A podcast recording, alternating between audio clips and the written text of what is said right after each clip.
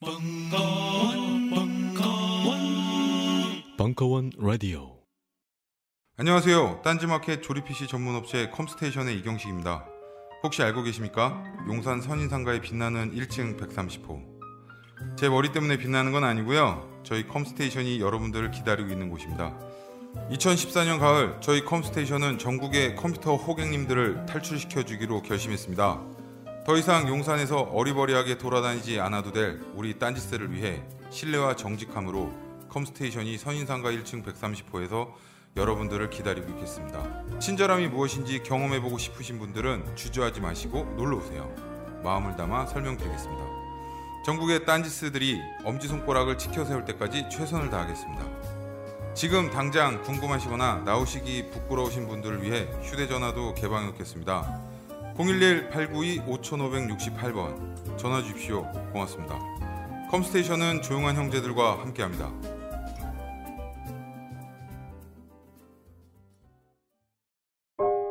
우리는 생각했습니다. 실외는 가까운 곳에 있다고. 우리가 파는 것은 음료 몇 잔일지 모르지만 거기에 담겨 있는 것이 정직함이라면 세상은 보다 건강해질 것입니다. 그래서 아낌없이 담았습니다. 평산네이처, 아로니아 친, 친, 친. 지금 딴지마켓에서 구입하십시오. 잠시만 안녕하세요. 저는 바다니 가득의 성재훈입니다. 보통 오뎅, 맛살, 핫바 등 다양한 이름의 어묵을 간식으로 때로는 반찬으로 많이 드시는데요. 그게 대부분 밀가루로 만들어졌고 기름에 튀기기 때문에 칼로리가 높아지더라고요. 그래서 저희는 어육 함량이 높으면서 기름에 튀기지도 않는 맛과 건강을 생각한 그런 어묵 한번 만들어 보고 싶었습니다.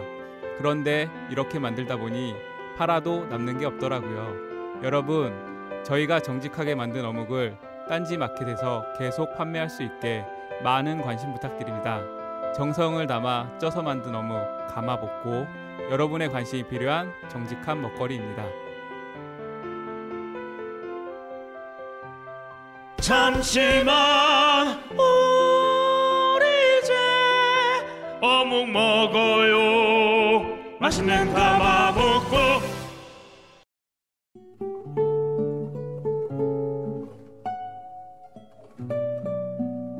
스피커 구르베와 함께하는 언어해직 기자의 밤. 10월 10일 강연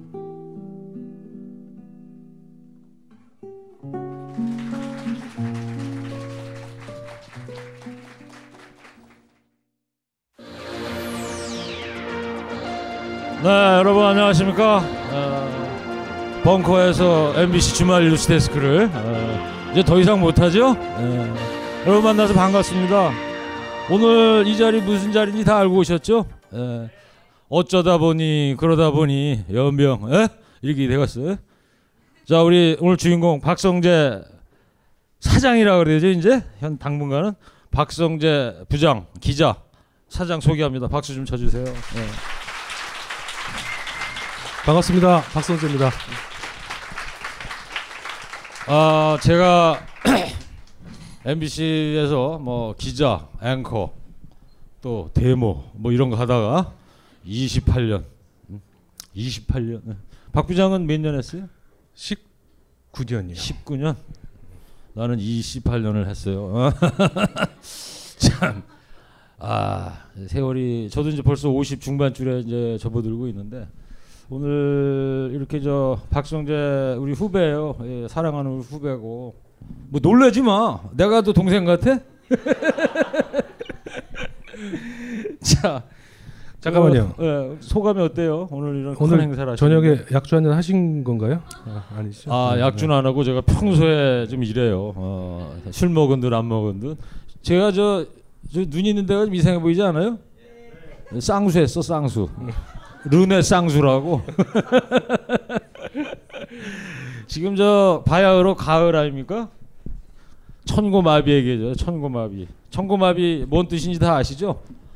하늘에다 대고 이 감자바위 날리고 고약한 짓 하면 온 몸이 마비된다. 그게 천고마비야. 잘 알고 살아야 돼 그런 거를. 예. 자, 박 부장은 가을 되면 어떤 뭐 노래 같은 거 생각나는 거 있습니까? 노래요. 네. 노래 틀까요? 글쎄요 한번. 네, 아니 제가 제가 오늘 이 이렇게 벙커 원에서 북 콘서트 같은 거를 하자고 그래가지고 출판사에서 제가 고민을 좀 했어요. 왜냐면 제가 컨텐츠가 별로 없어서 책에도 뭐 별 이렇게 책 제가 쓴 책이 무슨 뭐 학설 좋은 학설을 소개한다거나 뭐 자료를 뭐 멋있는 자료를 한 게 아니지 않습니까? 그래가지고 이 컨텐츠가 부족한데 그래서 이제 최일구 선배를 모셔가지고 같이 이렇게 주고받으면 좋겠다. 아, 그리고 또 할 말이 떨어지면은 나에게는 스피커가 있다. 음악을 음악을 틀면 되지 않느냐. 어, 뭐 이렇게 생각을 하고 이제 그냥 왔습니다. 그래서 처음에 제 스피커 소리 궁금해하시는 분들 계실 거고 그래서 가을이고 하니까 가을 노래 한 곡 들려드리겠습니다. 김민기 씨가 부른 가을 편지입니다.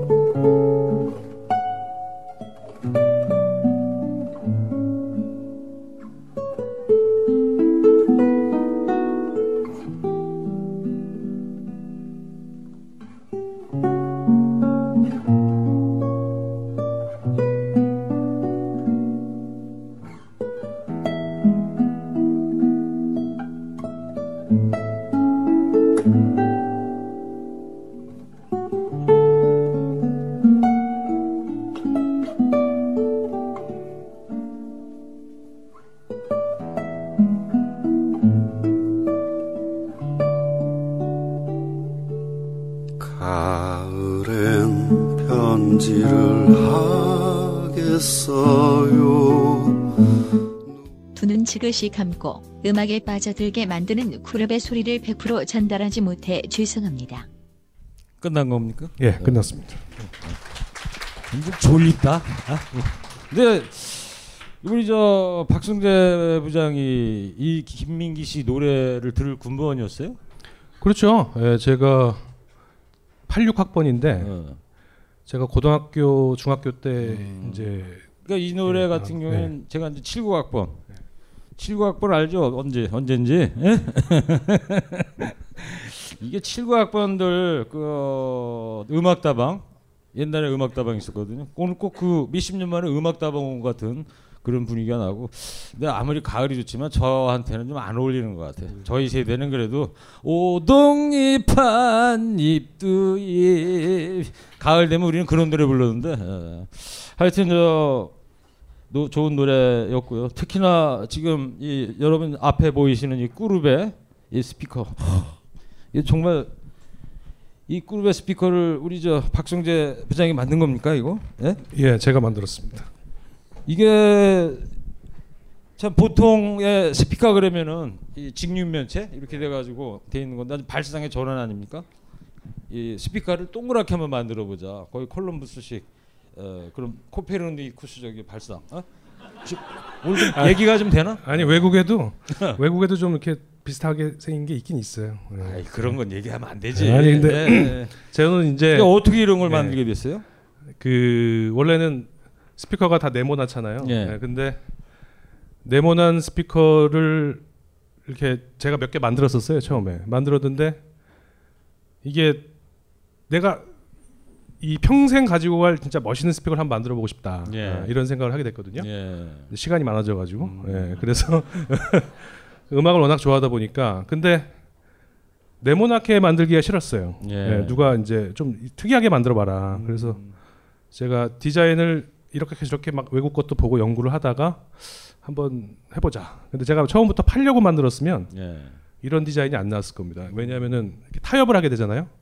이렇게 상업을 상업화를 염두에 두고 만들면은 포장도 좀 이렇게 편하게 만들어야 되고 또 부품도 너무 복잡하지 않게 해야지 여러 가지로 만들기가 쉬워지는데 그냥 저희가 평생 내가 우리 거실에다가 이렇게 멋있게 생긴 스피커를 하나 놓고 좀 내가 죽을 때까지 써야겠다 이런 생각으로 만들었기 때문에 이제 이상한 모양의 스피커가 나오게 된 거죠. 네. 그 우리 저 박성기 기자가 해고가 된 게 이제 벌써 2년 하고도 이, 2012년 6월 20일 날 해고됐습니다. 이 아저씨는 해직 기자, 저는 작년에 사표 기자. 어, 이런 그 어떻게 하다 이런 스피커를 만들게 된 거예요? 그래서 아니 그러니까 해고가 됐죠. 근데 이제 해고가 됐는데 제가 왜 해고가 됐는지 몰랐어요. 처음에는. 예, 그래가지고 아직도 몰라요?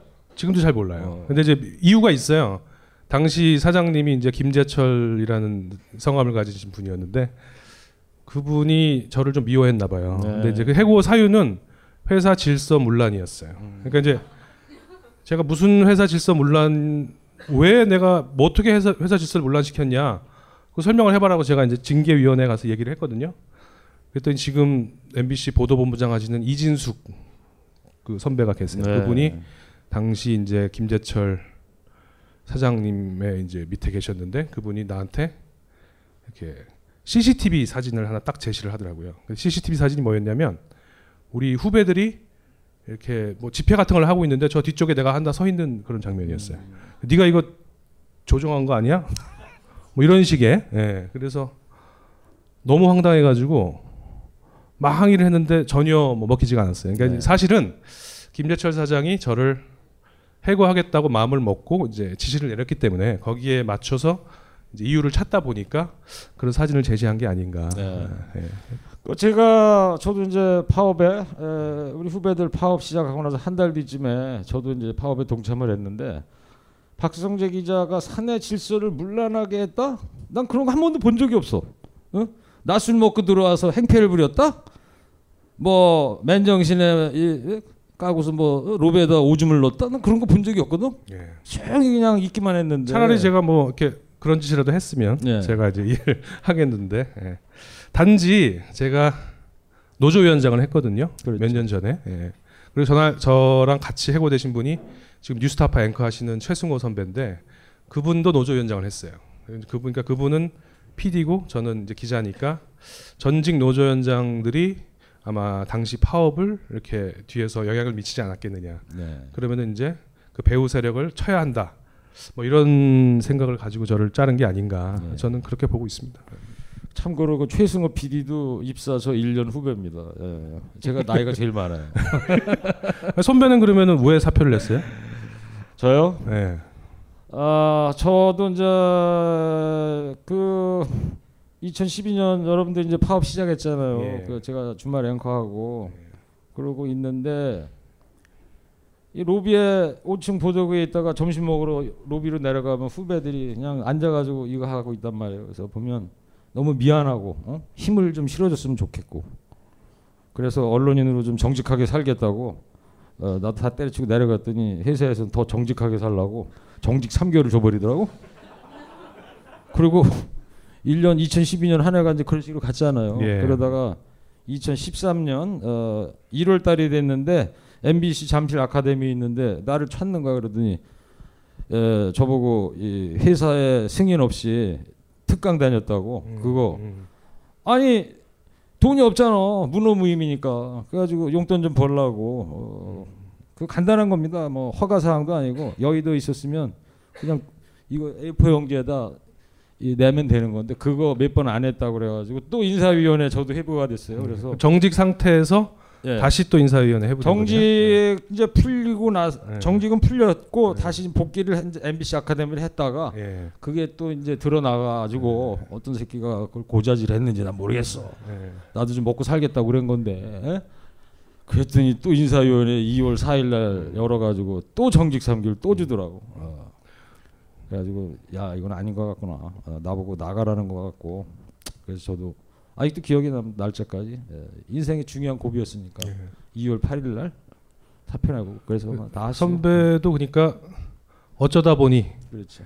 해고된 거죠. 예. 아니, 어쩌다 보니 거죠. 예, 그러다 예. 보니 예. 참 제가 이 책 제목이 어쩌다 보니 그러다 보니인데 사실은 그 우리 푸른숲 출판사에 저랑 맨날 이제 상의를 하시던 김교석 에디터라고 저 뒤에 앉아 계신데 그분이 정해주신 제목이에요. 아, 예. 근데 네. 그 양반이 그 김어준 씨의 그 닥치고 정치 그 책을 저도 읽어봤어요. 예, 예. 그 편집하신 분이거든요. 예, 어디 계세요? 저쪽에 어디 계실 거예요. 어, 예. 예. 근데 책 팔고 계시나? 오늘 좀 많이 팔려야 되는 건데 그 그래서 저를 믿어달래요. 이 제목 좋은 제목이라고. 저는 좀 아니었어요. 왜냐하면은 약해 제목이 뭔가 그래요. 뭔가 느낌이 아니, 좀 필이 안 와요. 한 두 달 전에 네. 그 어디 저 상가집에 갔다가 제 후배한테 우리 박성재 씨가 책을 쓰고 있다 이런 얘기를 얘기를 들었어요. 그래서 네. 술 먹다가 상가집에 술 먹다가 나와가지고 야, 야 거기 내기도 좀 한 줄 놓으라 그랬더니 안 놓대. 어.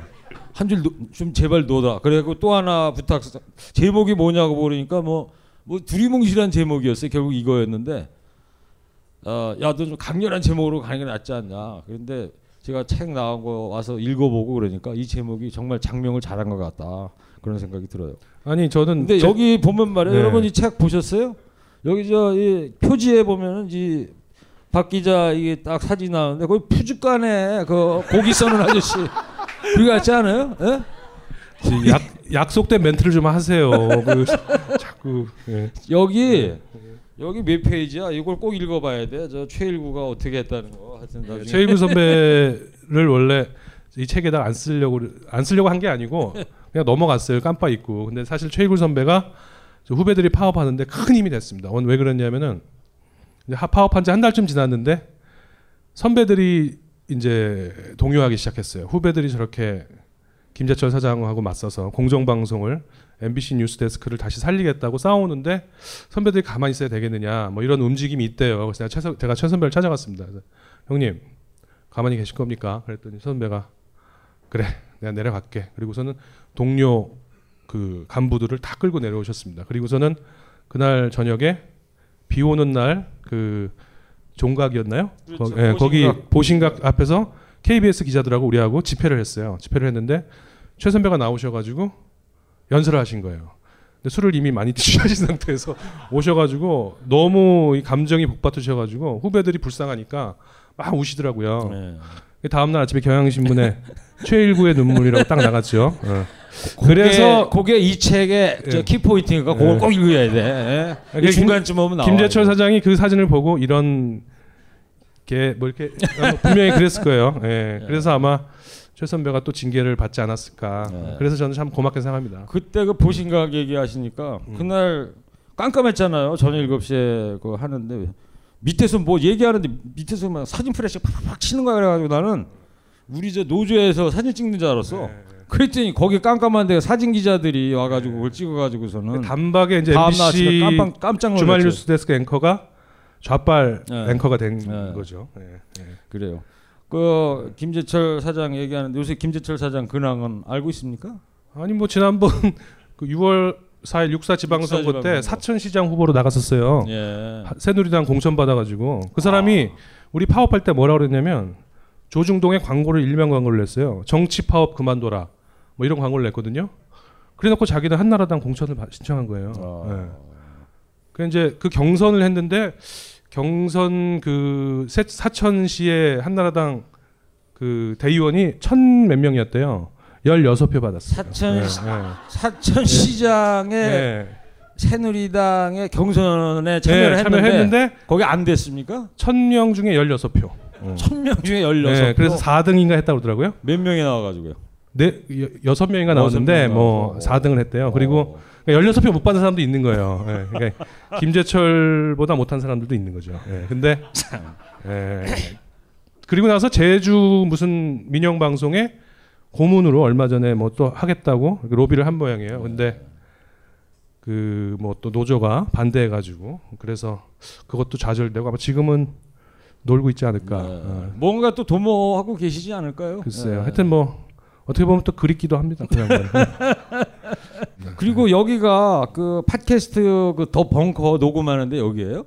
이 그렇- 김호준 예. 씨가 하는데 여기에 여기서 예. 녹음해가지고 팟캐스트로 듣고 그러는 거예요? 네 맞대요. 예. 어. 음. 저도 처음 와봤어요. 팟캐스트 그래가지고 난 팟캐스트 그러는 줄 알았어. 어? 자, 작년에 좀 듣다가 요새 는 좀 안 듣고 있는데. 에, 하여튼 이렇게 유서 깊은 이런 데 와가지고 저도 좀 처음 구경해보고 참 좋은 것 같고요. 그 여기 요 책에 예, 보시면은 읽어보신 분 계세요 다? 예, 아 읽어보셨어요? 여기 보시면 아 좋아요. 이거 말씀드리기 전에 요 이거 다 끝나고 어 이따 저 박 부장하고 제가 저도 깍두기를 껴가지고 책을 한 권씩 구입하신 분에 한해서 어, 은색 사인펜 응? 비싼 거야 비싼 거 요걸로 사인해 드릴 거니까 예. 잠시 이제 광고 마케팅 한번 하고 그요 책을 읽어보면 저는 많이 알잖아요 어? 저야 우리 저 후배 이거 쓴 거 다 사정을 다 아니까 저는만 한 40분 만에 다 읽어버렸어. 어? 예, 요거 읽어보시면 아 정말 MBC 기자들, PD들, 엔지니어 이런 분들이 왜 파업에 동참할 수밖에 없었는가 이런 것들이 다 나와 있고요. 어, 제가 85년도에 12월 달에 MBC 입사했었어요. 그 이후로 87년에 MBC 노조 만들고 뻑 하면은 우리가 파업을 했어. 어? 근데 여러분 그것만은 꼭 좀 알아두십시오. MBC의 파업은 단 한 번도 임금 인상 가지고 한거 아니었다라는 거. 오로지 공정방송, 응? 이 언론이 바로 서야 대한민국 바로 간다. 이 신념 하나로 지금까지 해왔다라는 거 좀 알아두셨으면 좋을 것 같고 그 여기 책 보면은 아까 다 읽으셨다니까 이 한량 자기를 한량으로 표현했잖아요, 그죠? 난 그게 궁금해. 아 그래도 이 명색이 좀 서울대 국문과야. 어 그러면 의식도 좀 있을 것 같고 어 그랬을 것 같은데 정말 학교 다닐 때 책에 보면 데모 같은 거 안 하고 한량 배짱이처럼 살았다 그러는데 정말 아니에요, 진짜입니다. 왜냐하면 제가 그 강남 출신이에요. 서울고등학교 나왔거든요. 서초동에 있어요. 파락군입니다, 제가. 그래서 저는 데모 같은 거 하면 아버지한테 혼나는 줄 알았어요. 어. 예, 그리고 그래서 처음에 딱 어떻게 이제 대학교를 들어갔는데 그때 아버님 아버님이 혹시 고위 공무원? 아니에요. 그런 건 아니에요. 아니시고? 예, 근데 이렇게 그때 막 분신도 하고 선배들 막 그랬거든요. 근데 저는 너무 겁이 나가지고 뒤에서만 있었어요. 물론 86학번이라고 그러셨죠. 그렇죠. 그때, 집회 어, 같은 거 하면 어, 그 당시에 할 이제 때죠. 예. 아크로폴리스에 뭐 모이기도 하고 그때는 뭐 뒤에 가서 앉아 있고 선배들이 또 모이라고 하니까 쫓아가고 그랬, 그랬죠. 근데 저는 뭐 돌 한번 제대로 던져본 적이 없고 화염병은 물론이고 네. 뭐 그랬습니다. 근데 그 제가 책에도 썼는데 맨 처음에는 신입생 환영회 끝나고 이제 그런 말이 있었어요. 은, 은하수 피는 선배들을 조심해라. 은하수란 담배 혹시 아세요? 은하수 담배. 예, 예, 예, 은하. 운동권 선배들이 은하수를 피, 이렇게 많이 피웠어요. 그러니까 은하수 피는 선배들하고 얘기를 나누지 마라. 그러면은 이제 의식화 당하니까 어? 그런 얘기 왜. 은하수가 문제였던 거죠? 아니 그러니까 뭐 그러니까 운동하시는 운동하는 네. 사람이니까 은하수가 좀 값이 쌌을 거야. 네, 좀. 쌌죠. 예, 좀 어. 쌌어요. 청자, 이거 없는 뭐솔 이런 거 그렇죠. 있었는데 제일 싼. 담배가 은하수였어요. 근데 저는 그래서 피해 다녔어요 선배들을 피해 다녔는데 어느 날 이제 강의실에 어떤 선배 한 분이 오더니 예. 야, 우리 저 좀 있으면 MT 가는데 전체 MT 가는데 거기서 연극을 한번 하- 하려고 하니까 누구 연극할 사람 한번 손 들어봐 그러는 거야. 내가 우리가 배우 시켜줄게. 네. 내가 그거 재밌을 것 같더라고. 그래서 손을 들었어요. 저 말고 한 대여섯 명이 손을 들었거든요. 모이래요. 모였더니 뭘 딱 나눠줬어요. 근데 그게 바로 유시민의 항소 이유서, 이유서였어요. 네. 근데 예. 그걸 보고 제가 굉장한 충격을 받았어요. 아 이게 학교에 이런 일이 벌어졌었구나. 뭔 구절이었죠? 읽었다가 또 잊어버렸네. 아, 맨 마지막에 보면 이런 구절 나오죠. 분노도 슬픔도 없는 자는 어, 조국을 조국을 사랑하지 않는. 거다. 어? 예, 네크라소프의 말인데 뭐 유시민 씨가 한 말은 아니지만 네. 그 말이 이제 너무 감명 깊어가지고 이 평범한 대학생이 왜 투사가 되는지 이런 거를 설명해 놓은 글이었거든요. 근데 저는 그래서 그걸로 연극을 했어요. 근데 너무 유시민 씨 역할을 하고 싶은 거예요, 내가. 그걸 보고. 그래가지고 그 연출을 맡은 선배한테 선배 나 유시민 시켜주세요 했더니 그 선배가 나한테 야 배 나온 유시민은 좀 곤란하지 않냐 그러는 거예요. 내가 선배라도 아, 안 아. 시켰겠다. 예. 그래가지고 저는 어, 그때 한번 빼본다고 유시민 잡아가는 잡아가는. 형사 뭐 이런 역할을 아. 제가 했어요. 예. 근데 이제 그 당시에 유시민 씨 역할을 맡았던 친구가 임태우라고 MBC 들어와서 나랑 같이 제호공화국 이런 거 만든 PD예요. 걔도 아. 김재철 싫다고 나갔습니다 지금. 음, 음. 그리고 그 당시에 연출을 했던 선배가 김윤철 PD라고 예. 또이 지금 MBC에서 여, 드라마 만드 삼순이 이런 거 만드시다가 어. 한예종 교수로 지금 계십니다. 어. 그러니까 우리과 구- 서울대 국문과 출신 기자 PD들이 다 들어왔다가 사표 내고 나가고 예. 다 김재철 퇴직 내지는 예, 사표 예, 뭐 이런 예. 거네. 예. 그렇죠. 이게 뭐 저뿐만 아니라 다 일 잘하는 사람들이었거든요. 네, 그러니까 그랬군요. 최근 몇 년간에 MBC가 이렇게 일 잘하는 사람 최일구 선배도 옆에 계시지만 그 스타 아, 그런 얘기는 어, 좀 어. 액센트 넣어서 해야지. 네, 네. 예. 그런 게 참 아쉽습니다. 네. 저도 네, 안타깝고 감사합니다. 예. 우리 저 박성재 후배하고 저하고는 공통점이 좀 있는 것 같아. 일단 과 전공을 국문학을 했다는 거. 어? 물론 여긴 서울대, 저는 경희대. 예. 근데 국문과에 한해서는 이제 서울대보다도 경희대 국문과가 더 세다는 거 이건 좀 알아줬으면 좋겠고. 물론이죠. 전 두 번째 공통점은 여러 번 여러 번 제가 들은 얘기이기 때문에 뇌리에 딱 박혀 있습니다. 예. 두 번째 공통점은 저 군대 생활을 예, 거의 그이 장성점 했다. 저는 병장 출신, 여긴 방위 출신. 예. 이 아저씨가 내가 옛날에 얘기 들었는데 어, 공군방위 했다고 그랬죠. 예, 예, 예. 그래서 저 성남 비행장에 골프장 떼짱 날르는 일을 했다. 뭐 이런 얘기도 있고 세 번째 공통점이 바로 뭐냐? 음악이야 음악. 예? 저는 작사 작곡가고 여기는 이 오디오 매니아 아니에요 오디오 매니아 그렇잖아요. 예. 제1구 선배가 작사 작곡한 노래가 있는데 그거 좀 이따 내가 네. 준비, 했습니다 제가. 아 그래요? 예, 네. 그러니까 여러분들 들으시면 놀랄 거예요. 그래서 제가 좀 이따 들려드릴게요. 아 감사합니다. 예, 예. 예. 다음 나가시죠. 제가 다 적어 드렸잖아요. 눈이 침침해가지고 예. 보디 들고 와 그지 뭐. 예? 자 그래서 그 에, 저희가 이제 보도국에 이제 기수로 하면 이제 뭐 우리 옛날 얘기지만 22기고 여기가 이제 27 26 기. 26기 26기로 들어왔어요. 그래서 어 그 사이에 한 3년 터울 있고 뭐 그래가지고 어. 어, 아주 귀여운 후배들도 이제 들어왔었지. 일들 참 열심히 했어요. 그 여러분 김은희 앵커 아시죠? 응? 김은희 앵커 같이 동기고 이제 그런 후배들인데, 그 정말 일만 하고 낭만적이고 어? 선후배들하고 잘 어울리고 소통 잘하는 기자였는데 어느 날 갑자기 얘가 노조위원장이 돼버린 거야. 예? 우리 저 MBC에서는 서로 노조위원장을 안 하려고 난리 아니에요, 그죠? 예. 그 어떻게다가 책에서 읽긴 읽었지만 많은 독자들한테 어떻게 해서 노조 위원장이 됐습니까? 어쩌다 보니. 어쩌다 보니 그러니까, 그러다 보니. 예, 그 제가 2005년에 미국 연수를 회사에서 보내줘가지고 네. 제가 미국 연수도 이제 갈 정도로 회사에서 이렇게 인정해주던 기자 아니었습니까? 예, 근데 연수 갈 정도면 저 네. 인정받는 기자라고 봐야죠. 참고로 저는 연수 못 갔다 왔습니다. 예, 그게 또 차이점이네요.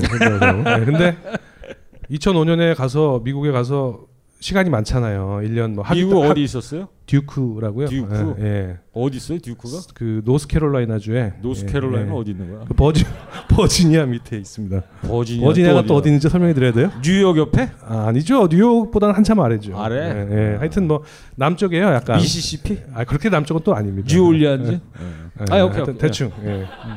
근데 거기 이렇게 골프장이 음. 많아요. 그래서 골프도 열심히 쳤어요. 그래가지고 제가 갈 때는 막 이제 머리 올려가지고 백몇개 치고 그랬는데 올 때는 70몇개 음. 싱글 그 정도로 제가 골프 신동이었어요. 그래가지고 들어와서 이제 아 나 좀 있으면 특파원도 나가야지. 골프도 막 그렇지. 취재원들하고 재밌게 치고 어, 막 그럴 일도 자, 잠깐 하고 보면 우리 어. 정보통신부 같이 그렇죠. 일진하고 예, 예, 이진하고 예, 그랬어요. 그래서 한번 골프장 한번 같이 간 적이 있어. 예, 그 얘기하니까 예, 예. 미국 연수 갔다 왔는데 티샷 한 번 날리는데 300야드를 넘게 때리는 거야. 야 예. 이거 뭐. 그 미국의 타이거 우즈가 한국에 왔다고 막 박수들 쳐주고 그랬었는데 그런 다음에 갑자기 근데 갑자기- 기자하다가 예. 노조위원장이 된 거 아닙니까? 갑자기 그 노조위원장 하시던 저 전에 하시던 선배가 저를 부른 거예요. 저보고 노조위원장을 하래요. 예, 그래서 내가 청천벽력 같은 예. 그래서 내가 아, 무슨 소리냐 지금 나 지금 잘 나가는 기자인데 내가 무슨 노조위원장이냐 그랬더니 나 아무것도 모른다 나 노조 잘 몰라요 막 그랬더니 아, 요즘 노조는 박 기자 같이 잘 놀고 이렇게 좀 두루두루 이런 거 잘하는 사람이 해야 후배들이 잘 따라온다는 거예요. 그래서 내가 아예 못하겠다고 막 바락바락 우겼어요. 그러면은 네가 못하면 네 다른 또 보- 기자 중에 한 명 구해내 그러는 거예요. 그래서 내가 알았다.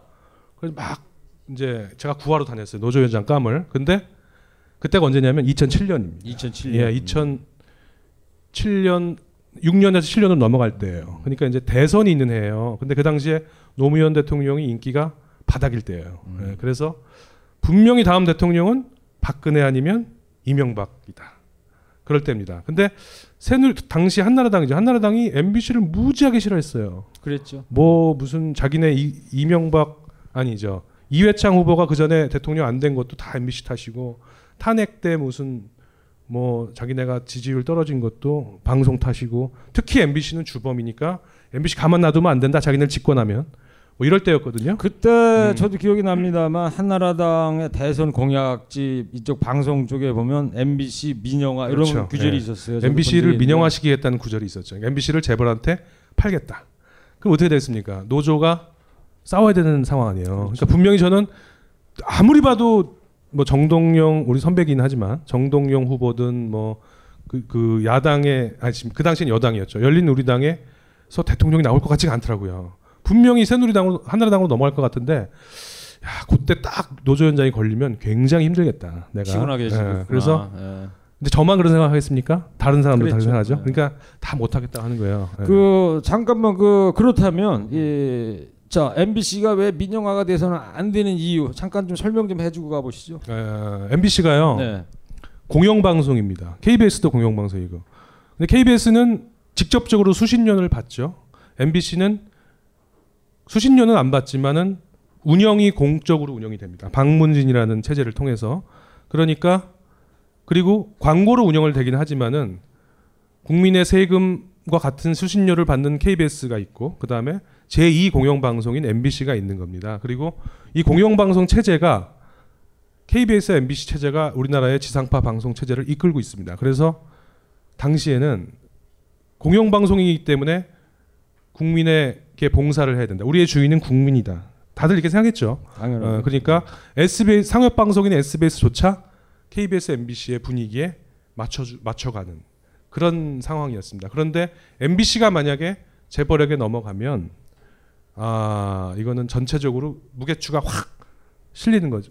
넘어가는 거죠. 그러니까 우리가 자체 우리는 뭐 MBC 기자 PD들은 월급을 좀 더 받을 수도 있을 거예요. 뭐 재벌이 이렇게 삼성이나 누가 인- 인수를 하면 하지만 그런 거는 아니다. 네. 아, 예. 제대로 된 권력을 비판하고 감시하려면은 이 공영방송 체제가 굉장히 중요하다고 다들 생각을 했죠. 네. 예. 어, 전 노조위원장의 공식적인 브리핑이었습니다. 여러분 왜 MBC가 민영화돼서는 안 된다는 거 좀 알게 알게 되셨죠? 예. 자 좋아요. 그래서 영감 왜 불러? 뒤뜰에 닫아 놓은 단감 한강줄일 보았나 고왔지. 어째서 이 몸이 늙어서 몸보신하려고 뭐. 야이 영감탱이야 아유 그거 딴지 마켓에다가 팔려고 내놓은 건데 그걸 왜 먹었어 어?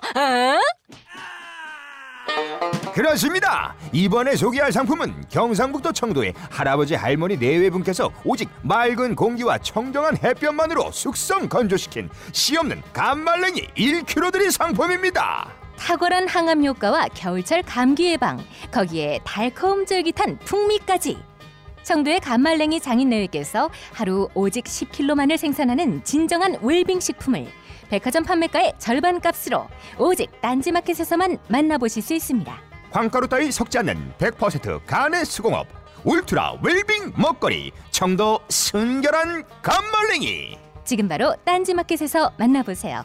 연말연시 선물용으로도 좋습니다. 요즘 나는 책 추천을 하지 않는다. 그래도 이 책은 추천하지 않을 수 없다. 나는 딴지일보 읽은 척 매뉴얼의 애독자였으니까. 이웃 시민 고전은 직접 반려들어 읽는 게 가장 좋다. 그게 여의치 않으면 너부리의 읽은 척 매뉴얼을 읽어라. 읽은 척 매뉴얼은 고전들의 뒤틀린 소개이자 색다른 비평일 뿐만 아니라 그 자체로 고전과 맞먹는 유사 고전이다. 고종석 그런 딴지일보 역사를 통틀어 가장 딴지적 글쟁이다. 김어준 고전이 얼마나 재밌는가를 은하계에서 가장 재밌게 설명하는 책. 딴지 편집장 너브리의 고전문학 읽은 척 매뉴얼. 아직 고전을 모르는 분들께 그리고 이미 고전을 알고 있는 분들께도 강력 추천합니다. 지금 바로 전국 서점에서 만나보세요. 딴지 마켓에서 구입하는 분께는 저자 사인본을 배송해 드립니다.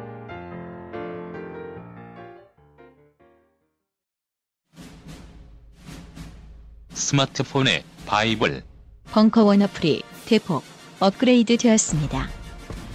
강좌 및 강의별 결제 기능 탑재 멤버십 회원이 아니라도 벙커원 동영상들을 골라볼 수 있는 혁신. 바로 확인해 보세요. 자 좋아요. 그래서 2007년 대선을 앞두고 이제 상황을 보니까 이제 험난한 파도가 MBC 앞에 이제 쓰나미가 몰아닥칠 그럴 시점에서 예. 노조위원장 제안을 받았어. 예. 어떻게 했어요? 결국 이제 아무도 안 하려고 하니까 선배들도 안 하시려고 하고 동기들도 안 하려고 하니까 아 근데 저도 그냥 모, 모른 척하면 되는데 그걸 못 하겠더라고요. 어, 제가 예전에도 뭐 좀 그런 게 있어요. 그 뭐냐면 고등학교 때도 제가 싸움을 참 못 하거든요. 근데 네가? 네, 못해요. 진짜 못했어. 근데 100kg가 넘는데 몸이, 몸이 무거우니까 더 못하지. 근데 반장 부반장 이런 거는 좀 했어요. 그러니까 반에서 이렇게 일진 이런 친구들이 우, 이렇게 좀 약한 애들 괴롭히면 싸움도 못 하는데 제가 나 같이 싸우고 막 그랬어요. 그러다가 두드려 맞아가지고 코뼈가 부러져서 제가 중간고사를 한번 못 친 적도 있어요. 예.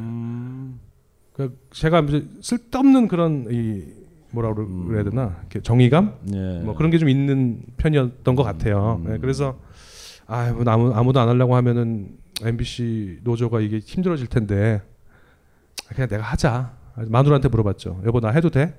그랬더니 마누라가 하래요. 예, 부인이 우리 아내가 하랍니다. 예. 뭐 무슨 일이 있겠어? 그러더라고요. 그래가지고 그냥 에이 딱 2년만 고생하자.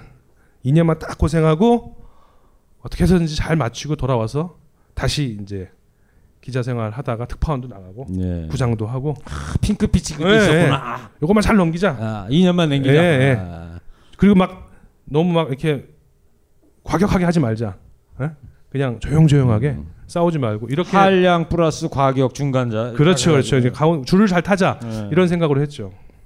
근데 그게 안 되더라고요. 예. 음. 그래서 하여튼 단독 입후보였잖아요, 그죠? 예, 어, 예. 우여곡절 끝에 그몇 퍼센트의 지지율을 얻어냈습니까? 어, 그때? 그것까지 물어봐 주시네. 네. 94%. 94%. 야, 박수 한번 쳐주세요. 예, 예. 뭐 좋은 일이라고 박수 쳐. MBC 노조위원장 되는 거는 사표 예. 쓰고 깜빵 가거나 둘 중에 하나인데. 하여튼 그렇습니다. 그 박성재 씨가 참 인정이 많은 사람이에요. 그 조금 전에 에, 고등학교 때도 이 등치에 에? 애들 싸우는 거 싸움은 못했지만 마- 방어는 했다. 이种어떤 의협심? 어, 저는 의협심보다도 어떤 이 맹자가 얘기하는 인의 예지 있잖아요. 그 어지린 저는 그런 것 같아. 그 맹자가 어, 맹자에 보면 그런 얘기가 있어요. 동네 마을에 어린애가 우물에 빠졌어. 조그만 애가. 근데 지나가던 나그네가 걔를 구해줘. 그러면서 맹자가 물어봐. 과연 이 길 가던 나그네는 이 어린애를 왜 구해줬을까? 1번. 애를 구해줘서 부모한테 돈을 포상금을 받아내기 위해서 2번. 아니라는 거야. 이거를 많이 알려서 자기 유명해지려고 그것도 아니라는 거야. 세 번째 정답이 뭐냐? 인간은 누구나 그런 그 측은지심이 있다는 거지. 예? 그렇기 때문에 그러나 그 측은지심이 아무나 있는 건 아니다. 이, 이 박성재 이 기자 같은 어, 자기가 희생될지도 모르는 그런 상황에서도 아무도 안 하려고 그러는 거. 그 노조위원장에 선뜻 나섰다는 거 정말 선배로서 미안하기도 하고 어? 정말 고맙기도 하고 아마 그래서 지금도 이렇게 해직 기자가 됐지만 저 상암동에 있는 우리의 많은 이 MBC 후배들은 박성재 선배에 대해서 잊지 못하고 항상 그리워하고 그럴 거예요. 그죠? 후배들한테 한마디 좀 해줘봐요. 아, 뭐 자주 봐요 술 먹으러. 자주 봐. 매일 뭐 거의 뭐 한 달에 몇 번씩 보니까. 예. 자, 그래서 노조할 때도 그 무사히 끝났나요? 그래서 아니 이제 끝나려고 처음에 위원장 1년은 처음에 돼가지고. 1년은 괜찮았어요. 네. 왜냐하면 처음에 1년은 노무현 이제 대통령 시절이니까 이제 근데 이명박 대통령이 됐잖아요. 2008년. 예. 네. 그리고 나서 어, 엄기영 사장이 또 오시고 예. 그래가지고 엄 사장하고 저하고 우리 이제 잘 버티자 네. 이렇게 얘기를 했었어요. 근데 네. 5월에 PD 수첩에서 광우병 관련 보도를 냈어요. 예. 그리고 당시에 이제 MB가 미국에 갔다가 FTA 빨리 하려고 이제 소고기 수입을 이제 사인을 하고 왔잖아요.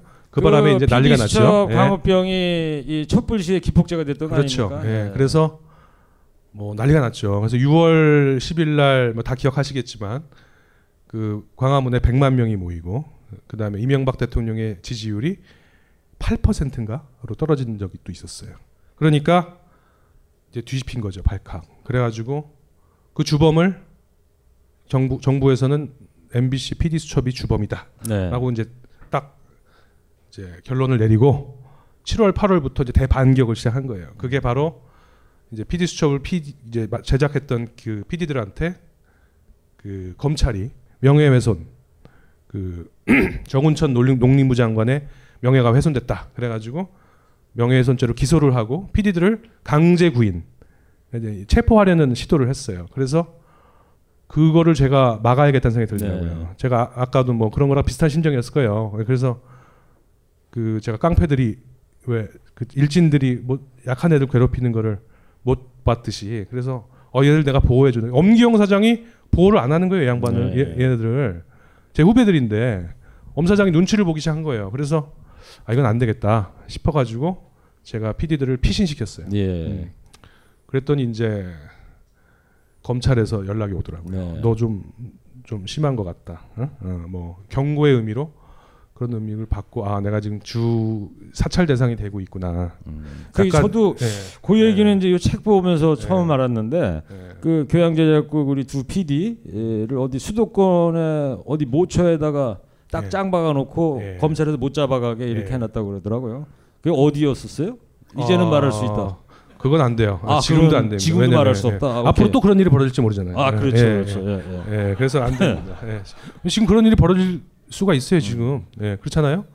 뭐 인터넷도 사찰하는데. 예, 오케이. 예, 예. 더 이상 안 물어봐야지. 예. 그리고 또 뭐 KBS 정현주 사장을 또 8월에 잘랐어요. 네. 자를 때 그 당시 언론노조 위원장 하시던 최상재 위원장, 그 다음에 어저 몇- 그저께 돌아가신 성유보 동아투기 위원장님, 뭐 이런 분들하고 같이 제가 그 시위 문화 촛불 문화제를 하다가 잡혀갔어요. 네. 뭐 그런 어디 KBS 앞에서 예, 하다가? KB 정현주 사장 해고되는 걸 이제 사임 해임시킨 예. 걸 막으려고 예. 하다가 그래가지고 또 어디 뭐 잡혀갔다며요. 그렇죠 잡혀갔죠. 동작 경찰서에 잡혀갔는데 아, 여기서 마누라 얘기 해야겠네. 예. 예. 이 참고로 당시 저, 이 사모님은 문화일보 기자였었죠. 그? 아니요 문화일보 기자를 막 그만둔 상황이었어요. 아. 근데 하여튼 간에 동작 경찰서에 잡혀갔는데 조사를 받고 있었어요. 근데 우리 와이프가 경찰서로 딱 들어오는 거예요. 형사계로. 그러더니 바카스를 바카스를 두 박스 사와가지고 형사들한테 막 나눠주는 거예요. 우리 와이프가. 그러더니 형님, 형사, 우리 남편입니다 하면서 잘 좀 부탁드립니다 하면서 그래서 왜 그러냐면은 여러분들 혹시 아실지 모르겠지만 예전에 사회부 기자들은 형 그 경찰들한테 형님이라고 불렀습니다. 예, 지금도 아마 그럴 거예요. 예. 그렇죠. 형님이라고 부르고 이렇게 뭐, 뭐 사건 없나 물어볼 때 바카스나 아니면 음료수라든가 뭐 이런 거 하나씩 쥐어주면서 물어보고 그랬거든요. 그 버릇이 이제 나온 거죠. 음. 그래가지고 와이프가 나 그리고 와이프가 와서 그러고 돌아갔어요. 예. 경찰이 막 웃더라고. 음. 이 든든한 부인을 둔 거지. 웬만한 부인 같으면 경찰서 형사에 들어가기도 겁나서 발발 떨 텐데 그 옛날 그 사건 기자했던 그런 경력이 있으니까 바카스 두고 박스 사들고 가가지고 예. 형님 한잔 드시오. 어? 그러니까 뭐 경찰이 옆에서 보다 깜짝 놀라는 거였겠죠. 예. 부인 잘 둔 것 같아. 어? 그런 얘기 많이 듣습니다. 예. 우리 와이프 왔나?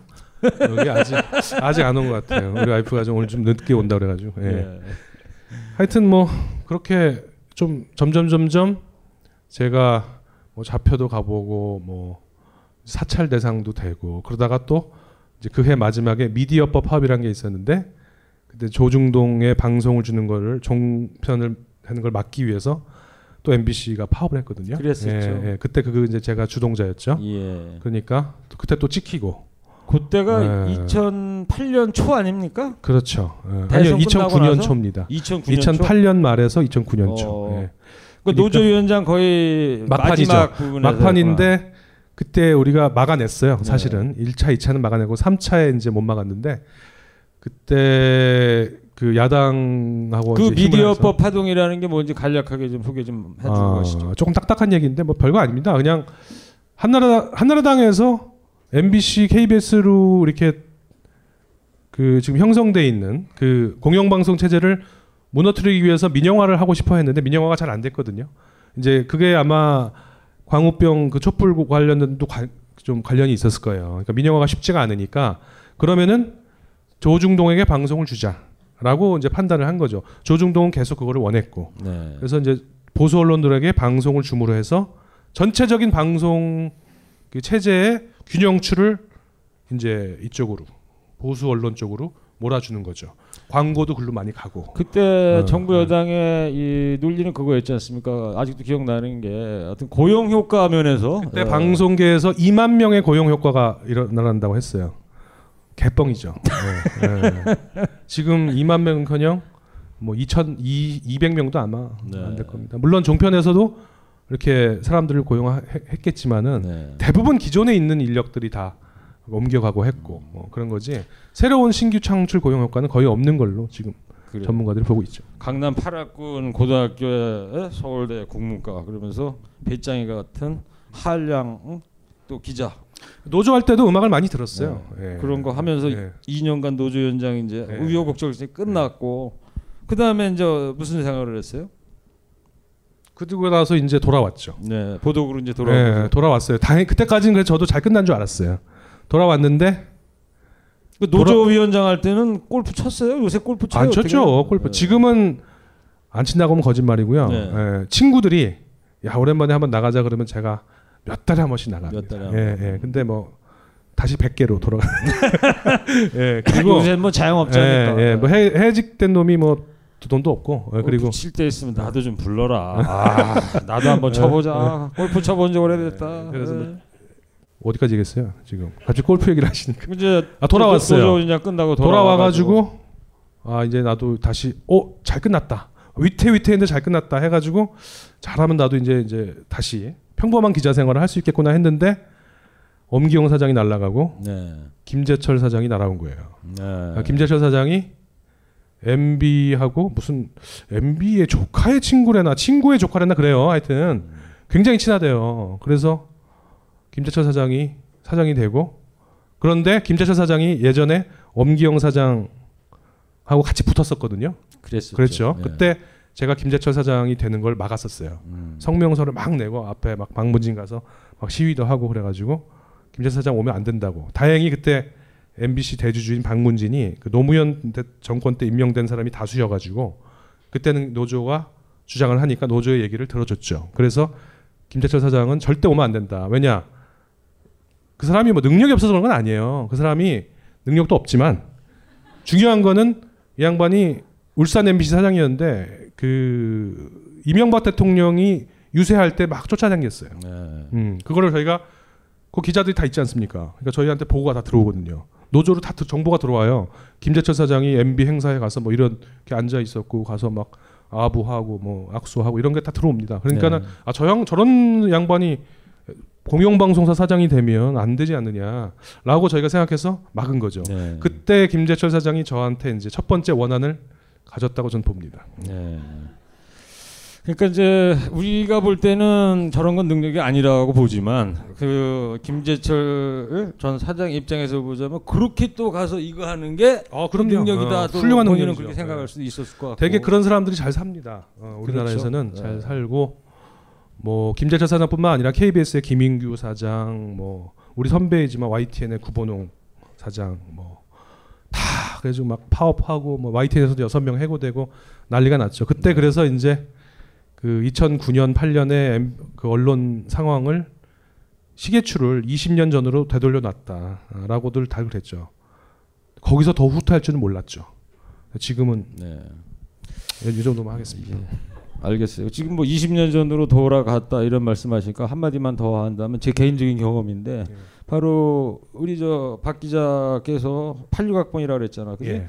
그러니까 87년 우리 60 민주항쟁에 있었을 때 이제 2학년 됐을 거 아니에요. 그렇죠. 예. 저는 이 사건 기자 그거 돼 가지고 매일 여, 저 마스크 쓰고 최루탄 맞아. 그러니까 85년에 입사했으니까 87년에 3년 차기잖아요. 그렇죠, 그죠? 그렇죠. 예. 네.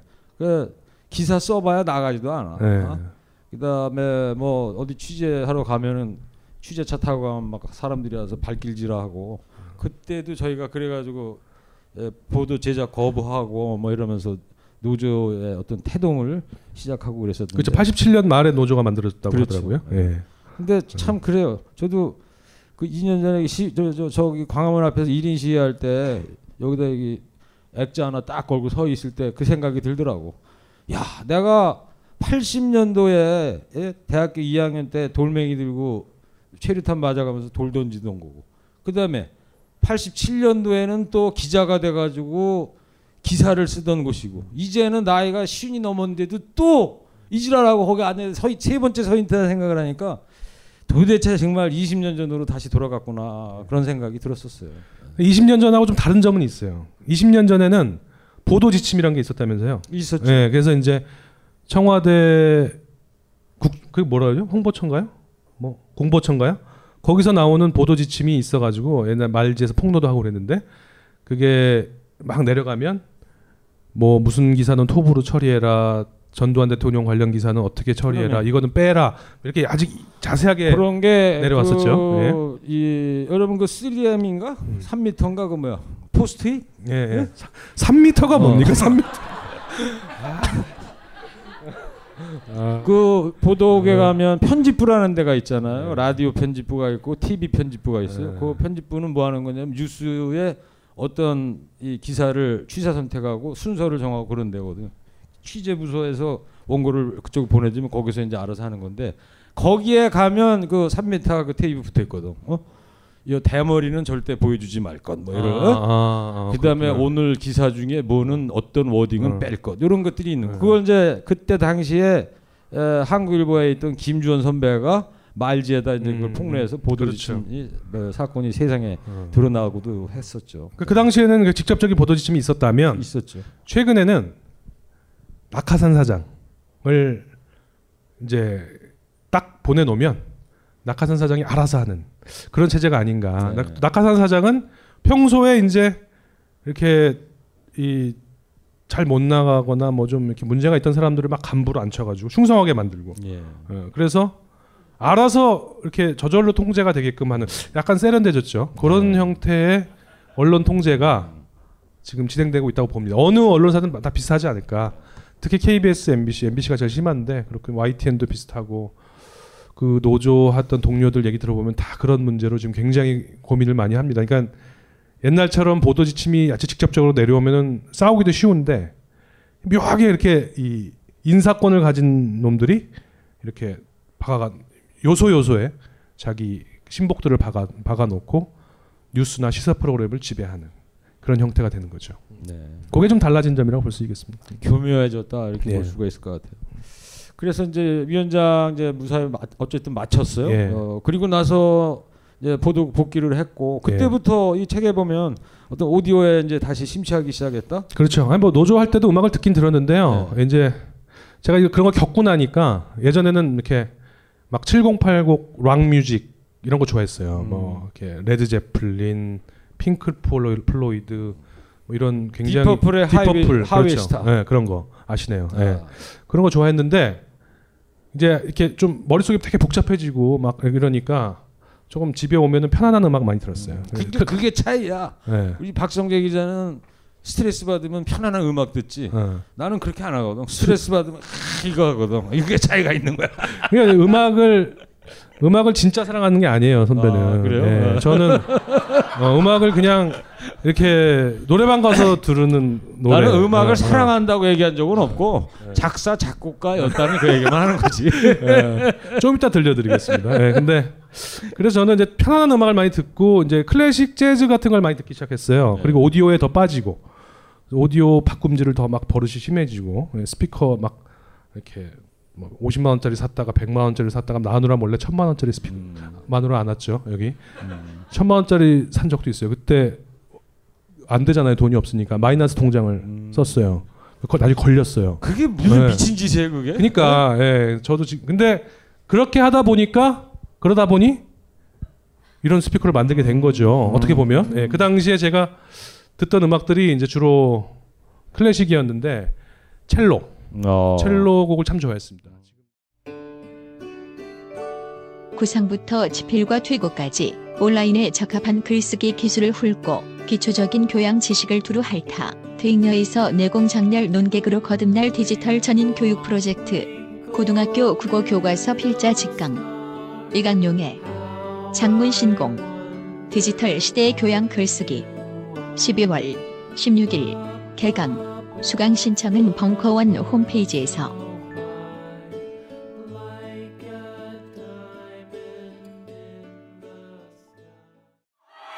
지옥 같은 연말 회식 피할 수 없다면 정복하라. 연말 연시 데뷔 펑커 원풍류 특강. 음주가무 프로젝트. 12월 8일 월요일 작두 타는 탬버린. 노래방 한평 댄스. 12월 15일 월요일 술자리 게임 완벽 정복. 여러분을 공화국 회식 문화의 혁명 영웅으로 만들어드립니다. 음주가무 프로젝트. 참가 신청 및 자세한 내용은 벙커원 홈페이지에서 확인하세요. 각종 사회 비리에 처절한 똥침을 날려온 딴지일보가 마켓을 열었습니다. 기자들이 검증해 믿을 수 있는 상품들을 은하계 최저가로 판매하여 명랑한 소비 문화 창달에 이바지할 딴지 마켓. 이제 신뢰를 쇼핑하세요. 주소는 마켓.딴지.com. 선배 이제 준비한 거 이제 해야죠. 네. 최일구 선배가 작사 작곡하신 곡이 있다면서요? 로켓을 녹여라. 야, 제목이 불후의 명곡. 로켓을 녹여라. 가사가 뭐냐? 밤 12시에 그 태양행 로켓에 몸을 싣고 우주로 날아가는 거야. 어? 그래가지고 사는 게 너무 지겨워. 어? 하, 너무 힘들어. 그래가지고 태양에 그냥 자폭을 해버린 거야. 가미가제 마냥 산화해버리자. 근데 그 중간에 딱이 고개를 반대로 딱 보면 우리 사는 지구가 얼마나 이렇게 보이겠어요? SF네 SF. 어. 어. 만화 영화 주제곡이면 딱 네, 돼. 네. 요만하잖아. 콩알만 할 거 아니에요. 네. 그왜 거기에 이 콩 콩가루만한 데서 살면서 왜 인간이 싸움에 사냐? 이게 음. 나름 이 깊은 철학이 있는 거야. 세계 그러네요. 평화. 예. 어. 어, 인류 세계 복지. 평화. 예. 어, 그 뭐, 걸 조그만한 나라에서 지구에서 뭘, 지구에서. 뭘 이렇게 싸우냐? 그렇지, 그렇지. 어, 약간 허무주의 같은 건데 그러면? 어 그렇죠 네. 뭐 허무주의면서 또 뭐 낭만주의 에, 뭐그 그럼 언제 작곡을 한 건데요? 요게 제가 고등학교 졸업하면서 그러면은 아저씨 왜 웃어 정말 이 제가 이거 노래를 작사 작곡했어요 왜 했냐면 나 진짜 가수 하려고 그랬어 기자 이런 거보다도 어 그때 옛날에 없어진 그 그때 MBC에서는 대학가요제 대학가요제 있었죠. 음. 어, 젊은 분들은 모르실 거예요 옛날에 TBC라는 방송사가 있었어요 지금 JTBC 전신이라고 할 수 있겠는데 음. 거기에서 여름에 방학 때 저 해변가요제라는 걸 했었거든. 음, 음, 음. 해변가요제 출신의 유명한 7080 가수가 여러분 홍서범 씨 있죠? 불놀이야 맞아요, 맞아요. 음, 음. 빠바바바밤 빠바바밤 빰. 그 양반이 거기 출신이거든. 그래서 나도 이 로켓 트릴로기를 만들어 가지고 거기 나가려고 제가 경희대학교 들어가자마자 밴드 만들었어. 그래가지고 연습 한 두 달 이 노래 갖고 음. 하다가 리드 보컬? 떡시루 보컬 그룹 떡시루. 제 별명이 떡시루거든. 아, 그러니까 보컬 아니 보컬 그룹 이름은 떡시루. 밴드 이름이 떡시루고. 떡시루고, 어. 어. 노래는 로켓을 녹여라. 그림 그- 그걸로 나갔어요? 아가 연습 연차 한, 한참 하다가 네. 그때 올갠 하던 저 피아노과 여학생이 못하겠다고 나가버리는 바람에 깨져버렸지. 예, 그래서 못했어. 아, 비우 그 나갔으면 우승했을 수도 있겠네. 당근 됐죠. 당연히 네. 됐지. 그래, 저도? 뭐 기자 네. 이런 거뭐 어. 데모하고 이런 거 안 했을 것 같아. 제가 미리 들어본 바로는 그 정도, 그씨 정도. 수준은 아닌 것 같던데. 네. 호랑나비 하나 가지고 여태까지 살잖아요. 네. 저도 로켓을 녹여 하나 가지고 지금까지 했으면 저도 저 예, 아니 술만. 먹으면 이 얘기 하시거든요. 술만 먹으면 로켓을 녹여라 얘기를 하시는데 예. 제가 판단을 못 하겠습니다. 솔직히 아, 예, 예. 직접 한번 들어보시고 노래 수준을 한번 판단해. 79년? 79년. 79년에 예, 좋습니다. 79년 2월 부탁드리겠습니다.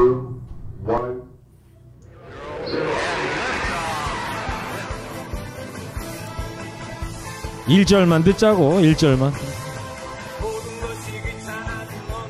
박수 영시발 태양 로켓.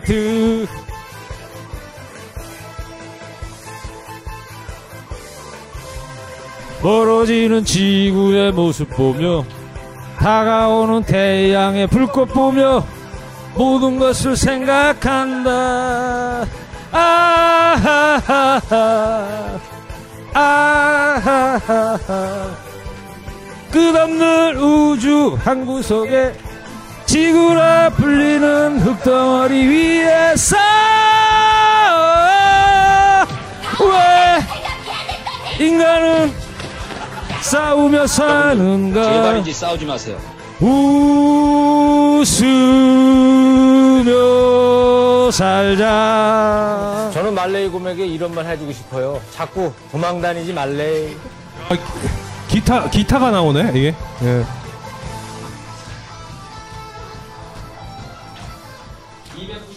어, 여기까지 네, 네. 네, 여기까지. 감사합니다 아니 근데 제가 지금 그 세 번째인가 들었는데 지금 예. 아까 이제 준비하면서 좀 들어보고 79년도에는 괜찮았을 것 같아요. 어 괜찮아요. 예, 저게 저 예, 엘비스 예. 프레스리의 그 근- 그걸 약간 좀 근데 확실히 김은국 따가지고. 선생님 필이 좀 나긴 납니다. 예. 예. 그러니까 저 노래는 제가 예. 부를 게 아니라 김은국 어? 예. 김은국 선생께서 부르면 이게 그러니까 80년대 유행했던 무슨 드라마 있잖아요. 어?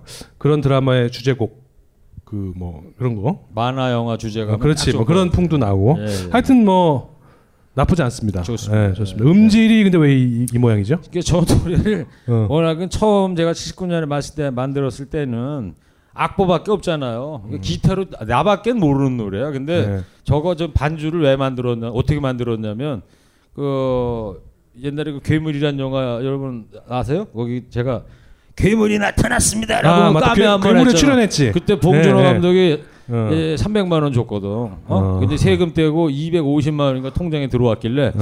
야, 이 돈 갖고 뭐를 할까? 어? 고민하다가 아, 내 평생 예, 소원이든지 로켓을 녹여라를 음아 음을 저 아. 입히자.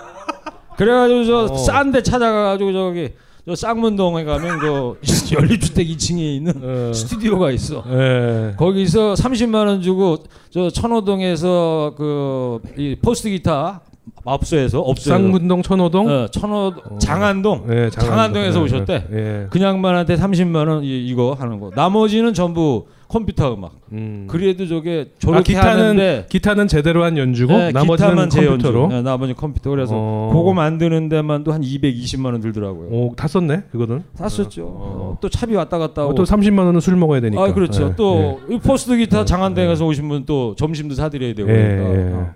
예. 어. 그래 다 썼죠. 예. 그래서. 근데 참 아, 궁금해져서 그럼 봉준호 감독이 그 맡아달라고 연락했어요 그때? 예? 봉준호 감독이 예. 괴물에 출연해달라고 연락한 거예요. 선배가 출연하겠다고 그런 거 아니고? 어 그쪽에서 이 우리 저 딴 선배 네. 예, 우- 네. 우리끼리 얘기면 알지만 이분들은 모르니까 그 선배를 통해서 이제 나한테 섭외. 예. 어. 최일구 씨그 그쪽 청월함 쪽에서 그런 연락이 왔는데 할 생각이 있어 그래서 아이 뭐 해줘 뭐 가지고 어. 그래서 이제 그때 멋있었어요 아주. 아이 감사합니다. 예. 예. 1350만. 요번에 명량이 깨버렸어. 어? 어. 1700만. 아. 아, 괴물이 그러면 1위였나요? 그전 그전까지? 1위였었죠. 아바타가 1등이었다고 그러는 음. 사람들이 있었는데 어. 제 기억으로는 아마 1300만 영화에 1350만. 50만 어. 영화에 출연한 1300이 아니고 플러스 50. 예. 하, 훌륭하신 선배입니다. 예. 제가. 예. 사- 자, 참고로 하여튼 뭐 이런 여러분 계신데 그 제가 주접을 넘었던 주인공이 여기 아닙니다. 이런 예. 노래를 부를 또 기회를 줘서 고맙고요. 자, 그 해고당한 다음에 이제 예. 이 스피커 이걸 이제 예. 만들기 시작하셨어요. 예. 예. 이 과정에 대해서 좀 궁금해요. 예?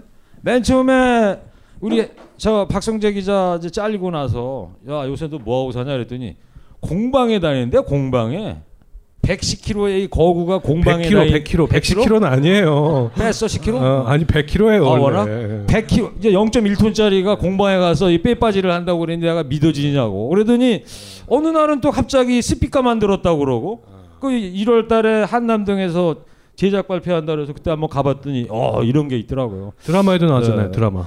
그 제가 그 미래 그걸 봤잖아요. JTBC 그 요새 그저 개그 콘서트에 그쉰 미래인가 그거 나오잖아. 아 이거 네. 거기 진짜 그 미래에 보니까 제작 발표하고 나서 봤는데 김희애 씨 방인가 거실에 이 그룹에 스피커가 놓여 있는 거야. 그래서 내가 전화했지. 야 어떻게 된 거야? 너 PPL 거기다 돈 갖다 주고 한 거냐? 그랬더니 아니고 어떻게 된 거예요? 그래서 거기 저 나왔더라고. 아니 그 연락이 왔어요. 그 미래 미술팀이래요. 미래라는 드라마 이름도 몰랐는데 네.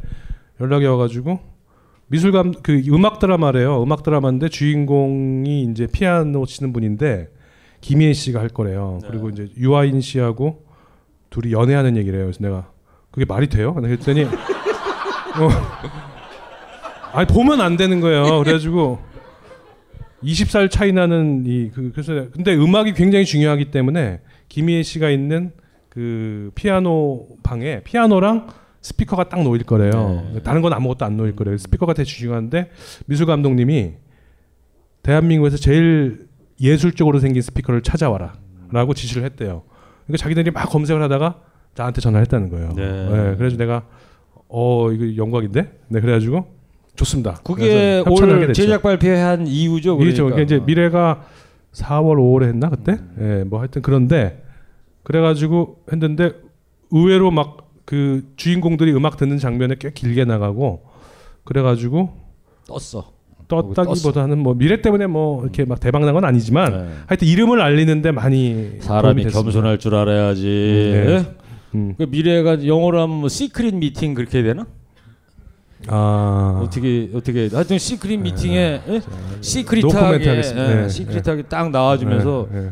예, 많이 이제 세상 사람이 그렇죠. 주목을 네. 받게 된 거예요. 예. 근데 제가 그 아까 스피커 만드는 얘기 했잖아요. 예. 예. 근데 이제 해고를 당해 당한 다음에 공방에 다녔던 네, 공방에 다녔어요. 왜냐면 시간을 때워야 되니까. 그렇죠. 예. 네.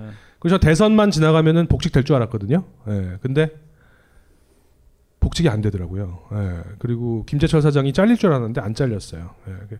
사실은 박근혜 대통령도 김재철 사장 다 자르고 그렇죠. 그다음에 또 해고자들 다 복직 될 거라고 대선 때 그랬거든요. 대통령이 직접 그 얘기는 한 건 아니지만 그 밑에 계신 분들이 저희한테 약속을 했었어요. 근데 그 약속이 어긋났죠. 예. 그래서 정치인들이 하는 약속이라는 게 얼마나 허망한 것인가 그때 알게 되고 대선이 끝나고도 사장은 살아남고 저희는 돌아갈 기약이 없고 뭐는 해야 되고 그래서 공방에서 이것저것 가구를 만들다가 제가 아까 아까 초도에 잠깐 말씀드렸듯이 그러면 내가 스피커를 한번 만들어 보자. 내가 스피커를 워낙 좋아했으니까 한 몇십 개를 내가 써봤으니까 아, 내가 만들지 뭐 까짓 거 그래가지고 외국의 인터넷에 나오는 것도 설계도 같은 거 보고 네모난 거 평범한 거를 만들기 시작했어요. 그러다가 몇 개 만든 다음에 좀 더 좋은 걸 만들고 싶었는데 이제 저 혼자서는 안 되는 거예요. 네. 근데 그 제가 활동하는 DVD 프라임이라는 동호회가 있습니다. 거기에 DVD D 프라임 여기 예. 보면 DP로 예, 예, 약칭으로 맞습니다. 나오는 거기 회원인 어떤 분이 저한테 연락을 해왔어요. 자기가 좀 아, 조금 아는데 기술적으로 너는 이렇게 되게 보니까 열정이 있는 것 같다. 당신은 그 내가 좀 같이 도와주고 싶다. 그 사람 만났어요. 여기 이니셜로 된 K 박사 네 맞습니다. 그분입니까? 지금 네. 그 오디오 대한민국 최고 오디오 전문가 중에 한 분이고 네. 큰 기업에서 아직도 그 연구소 팀장으로 계신 분인데 네. 그분과 함께 이 스피커를 개발하게 된 겁니다. 음. 예, 디자인은 내가 했지만 기술적으로는 그분이 다 예. 도와주셨죠. 그러니까 제가 받는 오해 중에 하나가 뭐냐면은 아 저 스피커는 방송 기자 출신이 만들었으니 기자 출신이 만들었으니까 소리가 좀 디자인은 뭐 그렇듯한데 소리는 좀 아니지 않아? 거야? 어. 후질 거야. 이런 생각들을 많이 하시는데 사실은 이 소리를 내는 이 디자인 자체가 그 양반하고 저, 저가 다 그 상의해가지고 만든 디자인입니다. 그래서 네. 소리를 낼 때 가장 좋은 컨셉을 가지고 만든 디자인이고 네. 또 그만큼 공을 많이 들였습니다. 그래서 지금 아마 들어보셨으면 알겠지만 소리에 있어서도 뭐 가격이 몇 배 되는 스피커보다 못하지가 않다고 전 자신합니다. 네. 근데 저는 오디오는 뭐 잘 모르고 에? 예, 뭐 이런 것만 해가지고 잘 모르겠는데 어, 아까 이제 들어왔을 때 그 비지스의 호텔 캘리포니아인가요? 이글스. 아 이글스 네, 이글스 네, 호텔 네. 캘리포니아 나오는데 소리가 진짜 빵빵하고 잘 나도 잘 나오더라고. 네, 네. 근데 매니아들은 알아. 여기 오디오 매니아 분들 계세요? 많이들 오셨겠지. 아니요, 뭐 매니아 분들은 안 오신 것 같아요. 근데 이게 정말 스피커 음질이 아 저는 좋다고 생각하는데 매니아들은 딱 들으면 압니까? 그래서 매니아 분들도 처음에 이제 그 매니아 분들한테 인정을 받아야지만 일반 제가 그 애호가들한테도 제가 예. 알려질 거 아닙니까? 그래서 제가 일부러 청음회도 많이 열어서 매니아들 초청하고 또 오디오 쇼에도 나가고 어, 올 봄에 있었던 하이파이 오디오 쇼에도 나가고 해가지고 제 생각에는 어느 정도는 인정을 받았다고 생각을 합니다. 네. 예. 물론 제, 스- 이 스피커 소리가 뭐 최고의 소리는 아니겠죠. 근데 어느 정도 물량이 들어가면 그 다음부터는 이 하이엔드 오디오는 되게 이제 비슷비슷합니다. 그 하이엔드 그런데 엔, 음. high-end가 뭔 뜻입니까? 그게 이제 하이파이라고 옛날에 그랬는데 하이파이보다 더 고급, 최고급 음. high의 끝이다. 어? 그래서 뭐 high-end라고 한대요. 최고다? 네, 아. 네, 네. 그렇게들 말을 많이 합니다. 네. 지금 요 이 모델은 이 이름이 뭐예요? 이게 쿠르베입니다. 꾸르베 그러니까 음. 이 책에 보면 뭐죠 음. 몇 가지 모델 네, 이거 이거 있던데. 말고 좀 작은 것들 이게 이게 좀 비싸거든요. 어. 네, 그래서 조금 물량도 많이 들어가고 이제 이렇게 노력이 많이 들어간 스피커라 네. 좀 비싸니까 네. 너무 비싼 것만 만들면 안 되니까는 조금 이렇게 뭐 좀 가격대가 낮춰서 이거보다 작은 것들도 몇 개 있습니다. 아. 이게 얼마에 팔고 계세요 그러면? 그 지금 말해야 돼요 여기서? 네. 놀라실 텐데 여기.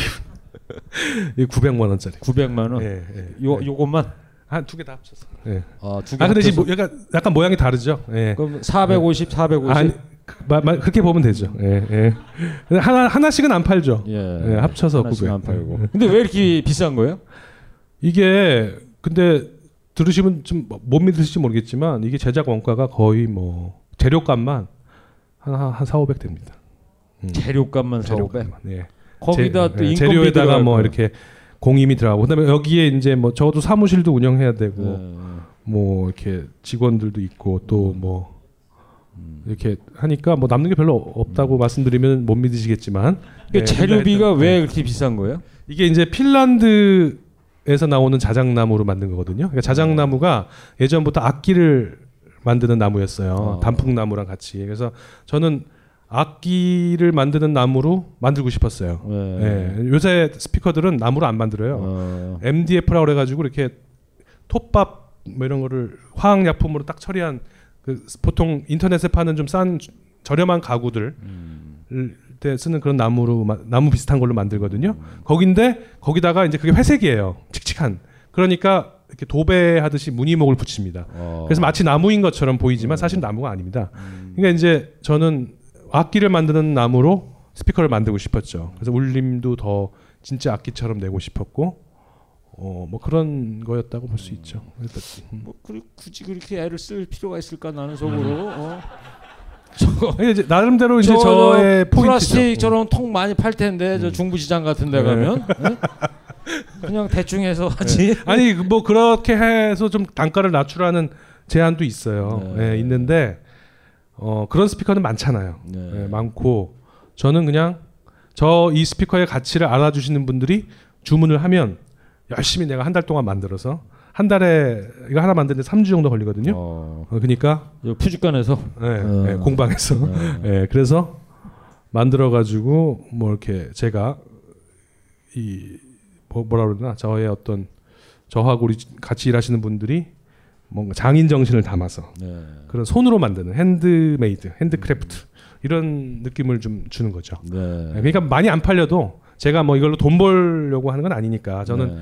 복직이 언제 될지 모르겠지만 복직할 때까지 이렇게 좀 이런 거를 좀 잘 살려가지고 저는 뭐 네. 사표 기자라 뭐 MBC 음. 돌아갈 뭐 생각 아예 없는 건 아니지만 예. 뭐 그럴 생각 꿈에 꾸기가 좀 어렵습니다만은 우리 저박 기자 같은 경우에는 지금 이런 좀 사업체를 어쩌다 보니 그러다 보니 했단 말이에요.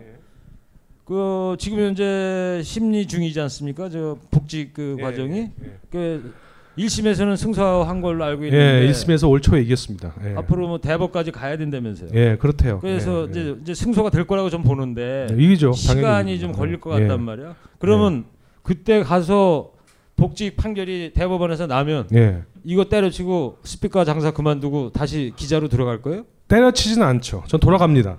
MBC로 돌아갈 돌아갈 거지만 이거는 떨어질 수 없죠. 왜냐하면 사실 처음에는 그- 그냥 이 사업을 어떻게 생각했냐면 내가 해직 기간 동안에 버티는 힘 이 정도로 생각했는데 나름 이제 저도 1년 넘게 한 2년 가까이 하다 보니까 애착이 많이 생겼습니다. 그래서 또 인정해 주시고 찾아주시는 분도 계시고 주문도 이렇게 꾸준히 들어오고 그러니까 아 이거 죽이면 안 되겠다. 네. 그리고 이걸 내 내 물건을 사랑해 주시는 분들한테 제가 또, 또 나중에 AS도 해야 되잖아요. 그래서 그렇죠. 지금은 어떤 작업을 하고 있냐면 그 제가 만약에 돌아가더라도 이 회사가 굴러갈 수 있게끔 음, 이제는 뭐 해직 기자가 만든 스피커가 아니라 그냥 쿠르베 멋진 디자인과 아름다운 소리를 지닌 그런 스피커 예. 이렇게 제가 해놓고 돌아가면 저는 그냥 뭐 개발자로 남을 수 있는 거죠. 어, 물론 거기서 이제 지분을 그렇지, 약간 행사해서 그렇지. 용돈도 챙길 수 있겠지만 로얄티 예. 쫙쫙 그렇죠. 챙기고 네. 아, 그때 소주 좀 한 잔 사. 아니 근데 제가 큰 돈 번다고 생각하시는 분이 많아요. 너 어제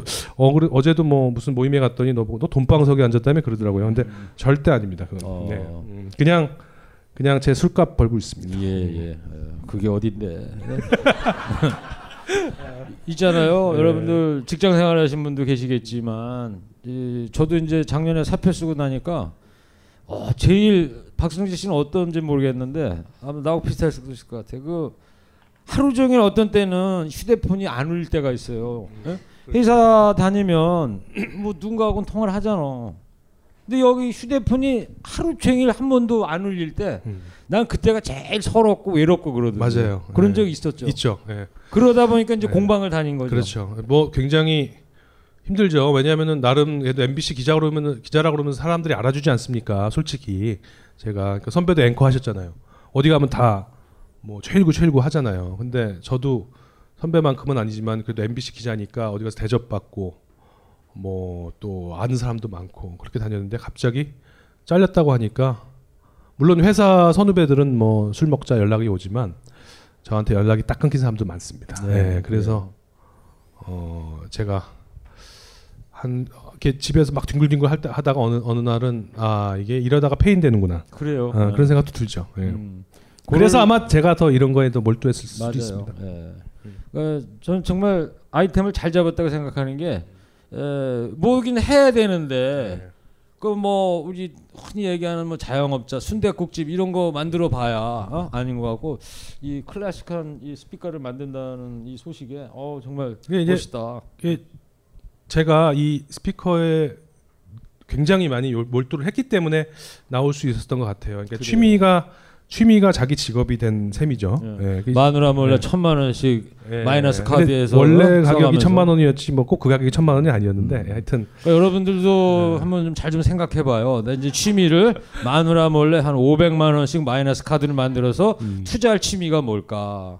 자, 우리 후배님들이 많이 계신데 네. 취미로 이제 아직 큰 돈은 아니고 이제 시작이란 네, 말이에요. 네. 근데 전망은 밝아 보여 어쨌든. 예? 예. 그래서 이 후배들한테 예. 이, 이 젊은 사람들한테 이 취미 생활과 어떤 이 아이템과 어떤 관계 그런 철학이 생겼을 것 같은데요. 아니 뭐 철학까지는 아니고요. 네. 그 저를 찾아온 분들 중에 그 미대생들이 있었어요. 미대생? 디자인을 전공하시는 분들인데 한 여섯 분 정도가 찾아오셨어요. 네. 한명 오신 분도 있고 두세 명씩 오신 분도 있고 저보고 디자인을 가르쳐 달래요. 오. 사 미- 디자인 전공하신 음. 졸업반 학생들이 그래서 저한테 배우고 싶대요. 그래서 내가 무슨 소리냐 내가 내가 당신들을 어떻게 가르치냐 했더니 아 멋지다는 거예요. 자기네들이 봐도 음. 그리고 제 밑에서 뭐 6개월 정도 무급으로 인턴도 하겠대요. 음. 내가 돌려보냈어요. 근데 그때 그때 그 친구들하고 술을 먹었어요. 제가 하면서 그때 뭐라 그러냐면 너 취미가 뭐냐? 그랬더니 자전거 타기래요. 자전거 타기. 네. 네. 내가 그때 그랬어요. 그러면 자전거를 디자인해봐. 음. 당신 디자인이잖아 전공이. 어, 나 문학 전공한 사람인데 스피커에 빠져가지고 스피커 디자인했지 않느냐. 디자인했으면 네가 자전거를 좋아하면 자전거를 디자인할 정도의 열성은 보여줘야지. 꼭 그게 뭐 잘 되든 안 되든 한번 해봐. 제가 그랬어요. 했더니 제가 어떻게 자전거를 디자인합니까? 그러더라고. 당신 디자인이 전공 아니냐. 물론 저는 그냥 술 먹으면서 한 말인데 그 정도 열정을 가지고 자기 취미 생활을 하면은 이렇게 뭔가 저처럼 막다른 길에 부딪히거나 아니면은 뭐 해직을 당하거나 했을 때 돌파구가 열릴 가능성이 좀 더 넓어지지는 않을까. 네. 저는 그런 생각을 해봅니다. 예를 들어서 자전거를 좋아하는 사람이 자전거 샵을 할 수는 있어요. 근데 그거는 기존의 레드 오션에 들어가는 거예요. 그죠? 그렇죠. 네. 근데 새롭게 자기가 자전거를 타면서 불편했던 점을 개선하는 어떤 아이디어를 내서 뭘 개발을 한다든가 좀 멋있잖아요. 그렇죠. 네, 창의적이고. 그러니까 예를 들면 네, 이제 네. 자전거. 그래서 예를 들면 그렇다 이거예요. 그러니까 요- 이제- 이런 게 이제 우리 예. 눈에는 안 보이지만 찾다 보면 도처에 널려 있을 것이다. 그렇죠. 예. 그러나 이제 뭐 그것을 말은 쉬운데 그게 잘 예. 될지는 모르겠는데요. 찾느냐 예. 못 찾느냐는 예. 결국 각자 개인의 몫이겠죠. 그렇죠. 자기 그러니까 운명을 개척할 사람은 자기밖에 없는 거니까. 그러면서 좀 즐겁게 하, 하면은 더 좋죠. 그렇죠. 이게 뭐 이렇게 뭐라 그럴까 너무 막 이걸 이거를 가지고 먹고 살아야 된다. 어? 이걸 가지고 꼭 상품화를 해서 내가 성공 이렇게 하면 오히려 더 안 되고 그냥 아 요거 내가 진짜 갖고 싶은 건데 한번 내가 한번 해봐 해봐야겠다. 이렇게 내가 나만의 뭘 해봐야겠다고 하다 보니까 저도 나왔거든요. 즐기는 예 거. 예. 어. 그러니까 뭐 좀 편안한 마음으로 하면 되지 않을까. 공자님도 그런 어. 말씀하셨잖아요. 지지자 불효, 호지자, 그렇죠. 호지자 예. 예. 락지자. 예? 예. 지금 뭐 거의 이제 closing 해야 될 시간 같고요. 어, 여러분들 어, 즐거우셨나 모르겠어요. 어. 지금 더 벙커에 여기 지하 1층인데 어우 저 끝까지 한 20만 명 정도 모이신 것 같아요. 네. 벙커 이렇게 큰지 몰랐어. 네. 예. 진짜 많은 청중들 와주셔서 고맙고요. 저 생각보다 많이 와주셔가지고 저도 고맙습니다. 예. 아까 저 박성제 씨가 저 위에서 커피 마시면서 똥줄이 타더라고. 한 저 30명 오실까? 뭐 예약은 50명, 100명 하셨다는데 어떻게 오실까 그랬더니 뭐 거의 한 200명 가까이 오셔가지고 아, 이제 히트 칠 것 같아. 예? 고맙습니다. 예. 그 쿠르베 이 스피커 예, 잘 되기를 바라고요. 예. 한 말씀 하시고. 예. 아니 뭐 그 closing 멘트. 예. 그러니까 제가 책을 내고 뭐 스피커 사업을 하 스피커 스피커부터 얘기를 해야 되겠죠. 해고를 당하고 스피커를 만들게 되고 책도 내고 뭐 이렇게 된 과정이 돌이켜 보면 한 지난 4, 5년 사이에 벌어진 일인데 정말로 제 의도와 의지와는 관계없이 벌어졌어요. 그래서 제가 책 제목도 어쩌다 보니 그러다 보니 읽으시 읽어 보시면 아마 이해를 하시겠지만 그렇게 된 거거든요. 그러니까 내가 인생이 어느 순간 이상한 돌에 맞아 가지고 어서 날라온 개구리 같이 돌에 맞아서 확 바뀔 때가 있습니다. 그게 내 나의 선택이나 내가 열심히 하는 거나 내가 뭐 뭘 하는 거하고 관계없이 벌어져요. 저희 같은 MBC 같은 경우는 저 말고도 비슷한 분들이 많아요. 같이 해고되신 분들도 계시고 여기 최 선배도 계시고 또 뭐 근데 그런 과정에서 선택의 순간이 와요. 그죠? 예, 네, 이제 기로에 놓이는 거죠. 내가 그러면 아 잘렸어. 뭘 해야 되지? 뭘 할까? 가서 식당을 차릴까? 치킨집을 할까? 어떤 선택이든지 소중한 거죠. 하고 하는데 그때 저는 어 그런 생각을 했어요. 내가 하고 싶은 거 하자. 내가 행복해야 세상이 행복한 거 아닙니까? 예. 제가 내가 하고 싶은 걸 하자. 그래서 저는 하고 싶은 걸 했습니다. 그리고 그 하고 싶은 거를 한 결과가 바로 이 제 스피커입니다. 네. 예. 근데 이제 이게 인정을 받아야 되고 더 좀 사업화에 욕심이 좀 생기긴 하지만 아직까지는 그래도 내가 하고 싶은 걸 했다는 선택에 후회가 없습니다. 네. 예, 그래서 혹시 제 책을 읽으시는 분들이 그런 메시지를 가질 수 있으면 참 행복하겠습니다. 저도 내가 하고 싶은 거를 하면 행복해질 수 있다. 그게 뭐 아니 공무원 시험도 내가 행복 해, 하고 싶으면은 행복해지는 거잖아요. 그렇죠. 네, 뭐 아니면 내가 가서 식당을 해도 포장마차를 해도 내가 행복하면 내가 하고 싶은 거 하면 된다. 네. 그런 얘기를 제가 책을 통해서 쓰다 보니까 그런 메시지가 조금 전해졌으면 독자들한테 좋겠다라는 생각을 해봅니다. 네. 자, 에, 자 각자 자기 하고 싶어하는 일을 매달리는 게 인생의 행복이다. 저도 공감을 하고요. 자, 저, 도 한마디 클로징 하자면, 자 그래요. 이 산다는 게 왜 힘들까? 바로 선택을 해야 되기 때문에 힘든 것 같아요. 근데 선택보다 더 힘든 게 뭐냐? 세상이 나를 그 나의 내가 한 선택을 세상이 또 선택을 해줘야 돼. 이게 선택을 해준 당하면은 좋은 거야. 근데 아, 이게 안 될 경우에 그렇죠. 네. 그래서 힘들어지는 거거든 네, 인생이. 네, 맞습니다. 그러니까 기본적으로는 저 우리 박 기자 얘기하신 대로 일단 자기가 즐거운 일, 계속 하고 수 있는 일 이런 일들을 젊은 사람들이 찾기를 저도 바래요. 예. 자 여기까지 하는 네, 걸로 하고요. 예, 예. 예. 그러면 오늘 저 벙커에 찾아주신 청중 여러분 정말 박성재 씨를 대신해서 감사의 말씀 전하겠습니다. 저 편안히 돌아가시고요. 여기 저 사인 원하시는 분 저희가 사인 해드릴 테니까. 네, 박수 치면서 끝내도록 하겠습니다. 이 강의는 벙커원 어플에서 동영상으로도 시청하실 수 있습니다. 벙커원 라디오